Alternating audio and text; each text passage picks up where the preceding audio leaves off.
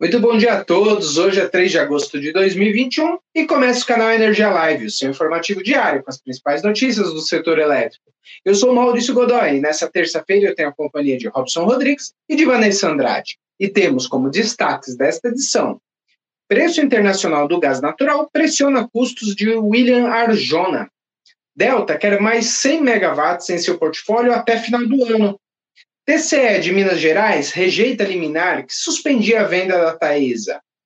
O INS passa a receber as ofertas de excedentes de biomassa nos termos da portaria 17. E temos ainda o nosso giro de notícias.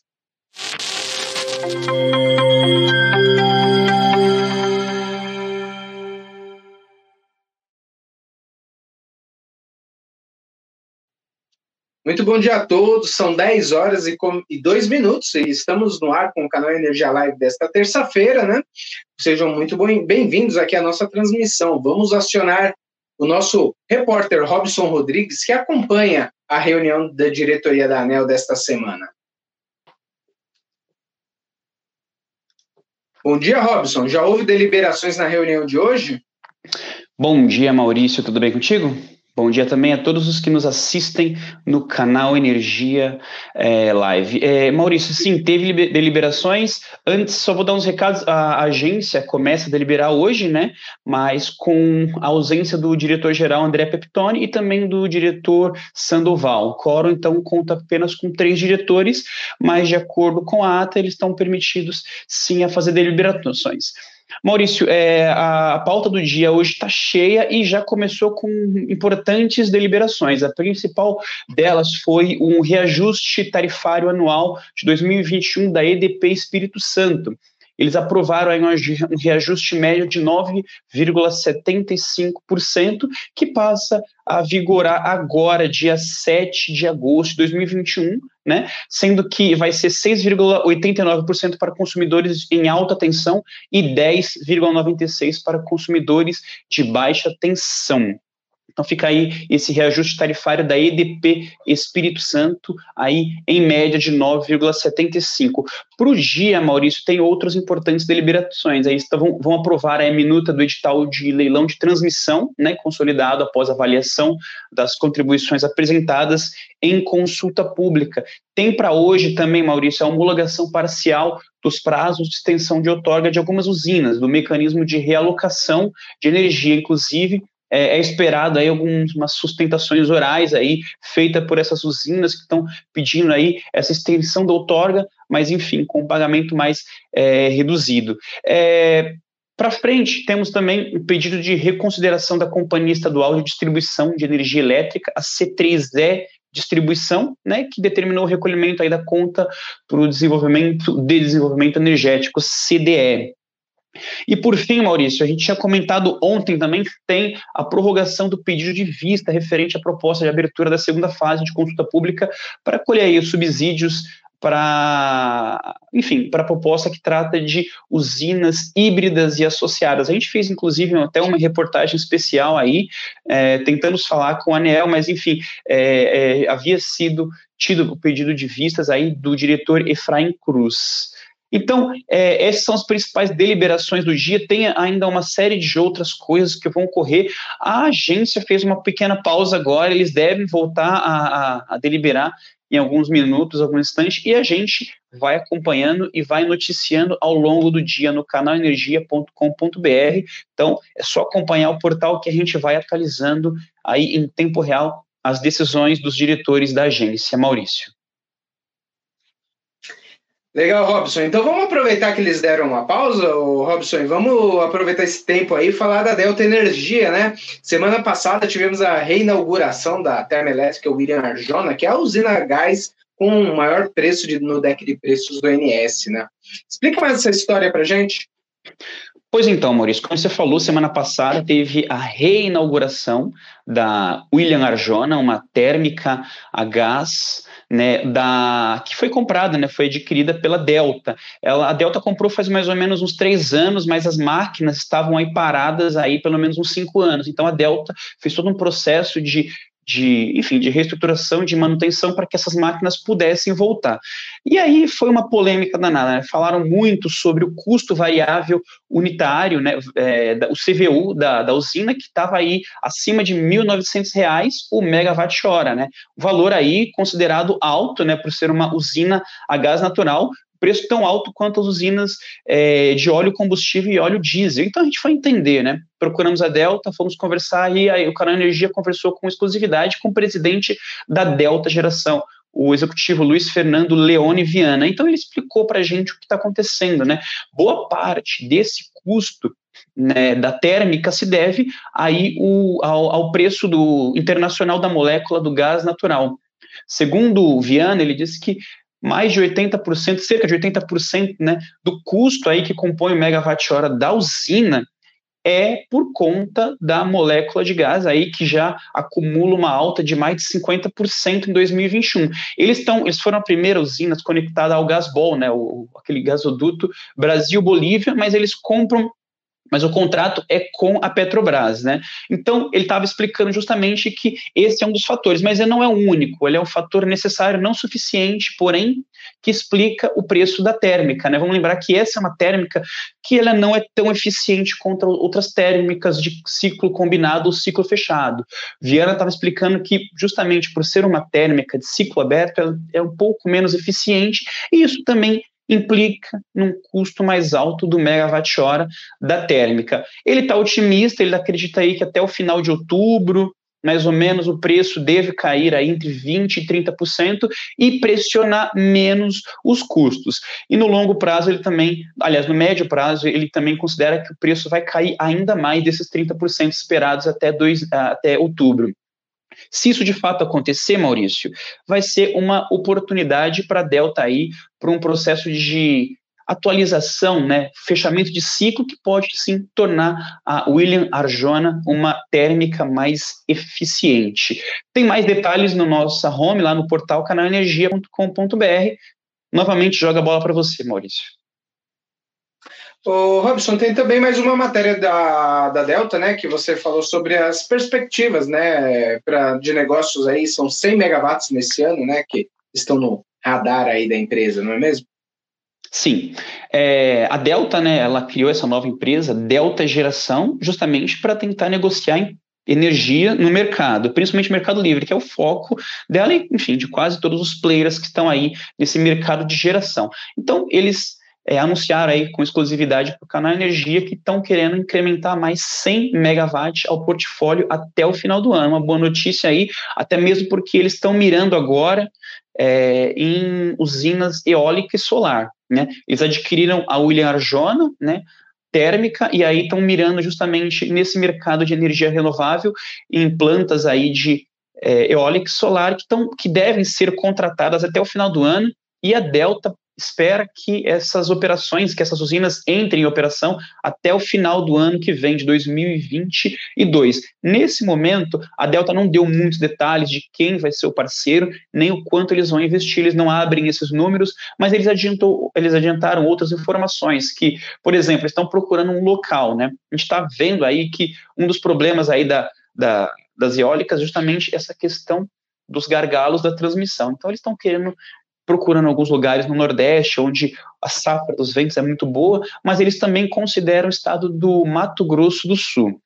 Você vai me perguntar por que o estado do Mato Grosso do Sul, né, que não é um estado assim que tem aquela vocação para geração de energia eólica e solar, mas eles consideram que estão perto ali de um site ali, né, uma planta ali, ela vai estar perto aí de um de, de uma rede de transmissão importante que que, que existe ali, e até mesmo que o estado de Mato Grosso é onde fica o Ilharjona, e eles também têm uma outra fábrica de biocombustíveis, então a região ali do, do Mato Grosso do Sul seria propícia aí para concentrar os negócios da Delta, mas como o Luiz Fernando Viana adiantou, não ainda está certo, eles estão investigando onde pode ser isso. Maurício, as informações eram essas, eu volto novamente contigo. Legal, Robson. Agora sim, Foco aí na reunião da ANEL quando voltar. Mais informações no nosso portal. Obrigado, Robson. Bom trabalho para você.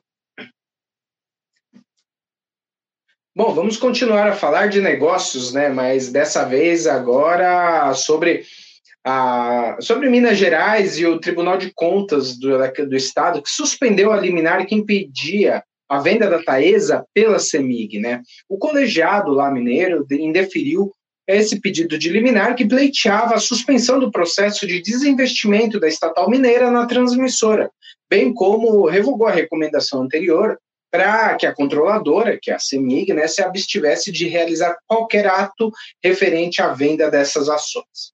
Bom, o objetivo da CEMIG é de vender quase do, é, 218 mil, é, milhões e 400 mil ações ordinárias e pouco mais de 5 milhões e 500 mil ações preferenciais da transmissora mineira, que equivalem a 36,97% do capital votante e 21,68% do capital social total da sua subsidiária de transmissão. Né? A operação será feita via leilão no ambiente da B3 com e com o resultado podendo ser homologado no dia 16 de agosto, ou seja, um pouco mais de 10 dias. O segundo fato relevante, publicado pela CEMIG, né, o Tribunal de Contas do Estado solicitou ainda a disponibilização de documentos adicionais para a continuidade da análise técnica. Essas são as informações que a gente tem agora da, da, sobre a venda da CEMIG, né? E agora vamos passar, vamos mudar de assunto e vamos falar do Operador Nacional do Sistema Elétrico, que iniciou o recebimento das ofertas de energia adicional da fonte térmica sem CVU ou CVU nulo. Né? Essa fonte foi alvo da portaria 17 do Ministério de Minas e Energia, com a inclusão de usinas a biomassa também e de cogeração qualificada, que noticiamos aqui ao longo da semana retrasada, né? Bom, de modo a viabilizar o envio de ofertas, o ENS disponibilizará uma ferramenta no portal, no seu portal de relacionamento, né, o Sintegre, Conforme as regras estabelecidas pela portaria, as ofertas devem ser apresentadas aí uh, e conter, entre outros itens, período de início e fim da oferta, né, limitado de um a seis meses, montante em megawatt médio ofertado por mês e data máxima de aprovação pelo INS que viabilize o início da operação da geração adicional pelo agente, Outro item aí colocado na que os agentes devem apresentar é o preço em real por megawatt-hora para esse montante que é a ser ofertado. E ainda, certificados de adimplemento junto à ANEL e à CCE. Segundo a nota do ENS, o agente interessado deve possuir cadastro da empresa junto no portal Sintegra, né? Ou se não for cadastrado, existe uma relação de itens a serem, de informações a serem soli, é, enviadas ao INS para realização desse cadastro, que é ponto básico aí para a apresentação da oferta. Bom, o INS dará publicidade a essas ofertas realizadas e aprovadas pelo CMSE em seu site, né? Você encontra mais detalhes desse processo todo em nosso portal canalenergia.com.br. Bom, dito sobre o INS, eu gostaria de passar um recado também que é sobre a nossa coluna Clima-Tempo, que ocorria todas as terças-feiras nesse espaço, e que terá uma mudança aí de, de dia e de que passará a ser nas quartas-feiras e em novo formato, será por meio de uma entrevista ao vivo realizada aqui com conosco no canal Energia Live ao longo da, da nossa programação. Então, não esqueça, amanhã a gente volta com a coluna Clima Tempo de forma ao vivo com os meteorologistas da empresa. De, dado esse recado, agora é hora do nosso giro de notícias com a repórter Vanessa Andrade. Bom dia, Maurício. Olá, bom dia, bom dia a todos. O nosso giro começa com os reservatórios. A região Sudeste e Centro-Oeste apresentou recuo de 0,1 ponto percentual em seus níveis de armazenamento e operava com 25,8% de sua capacidade na última segunda-feira, 2 de agosto, segundo o boletim do ANS. A região norte teve redução de 0,2 ponto percentual e está com 78,8%.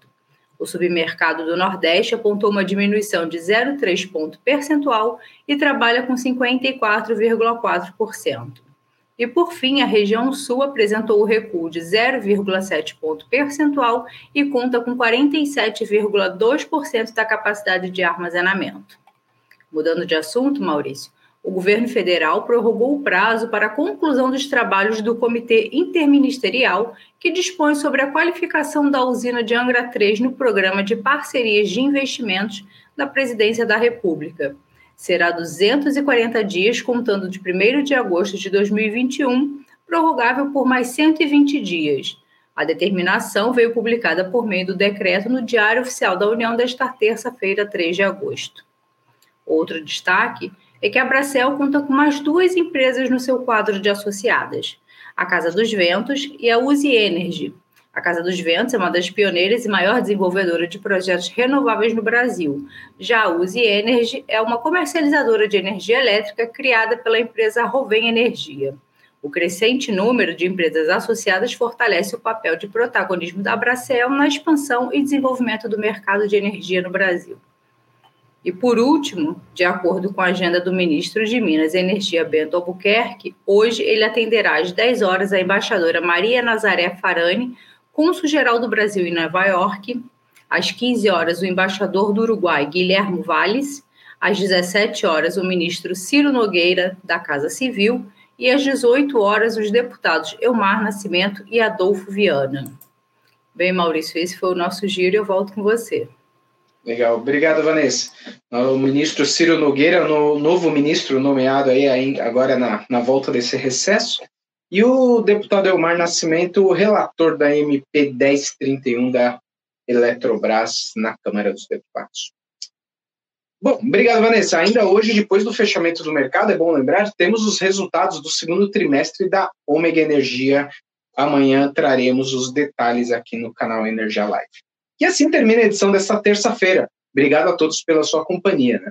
Além de assistir ao vivo pelas nossas, pelas nossas redes sociais, você pode rever também as edições dos programas passados em nosso canal do YouTube, TV Canal Energia, e ainda no nosso perfil do Instagram, que é o Canal Energia Oficial. Bom, se ainda não é nosso seguidor, aproveite, cadastre-se e fique atualizado de todas as novidades do nosso setor elétrico. Se preferir, você pode ouvir no formato podcast nas principais plataformas como Google, Apple e Spotify. E para conferir mais detalhes sobre estas e muitas outras notícias, canalenergia.com.br. Tenham todos um ótimo dia e até amanhã.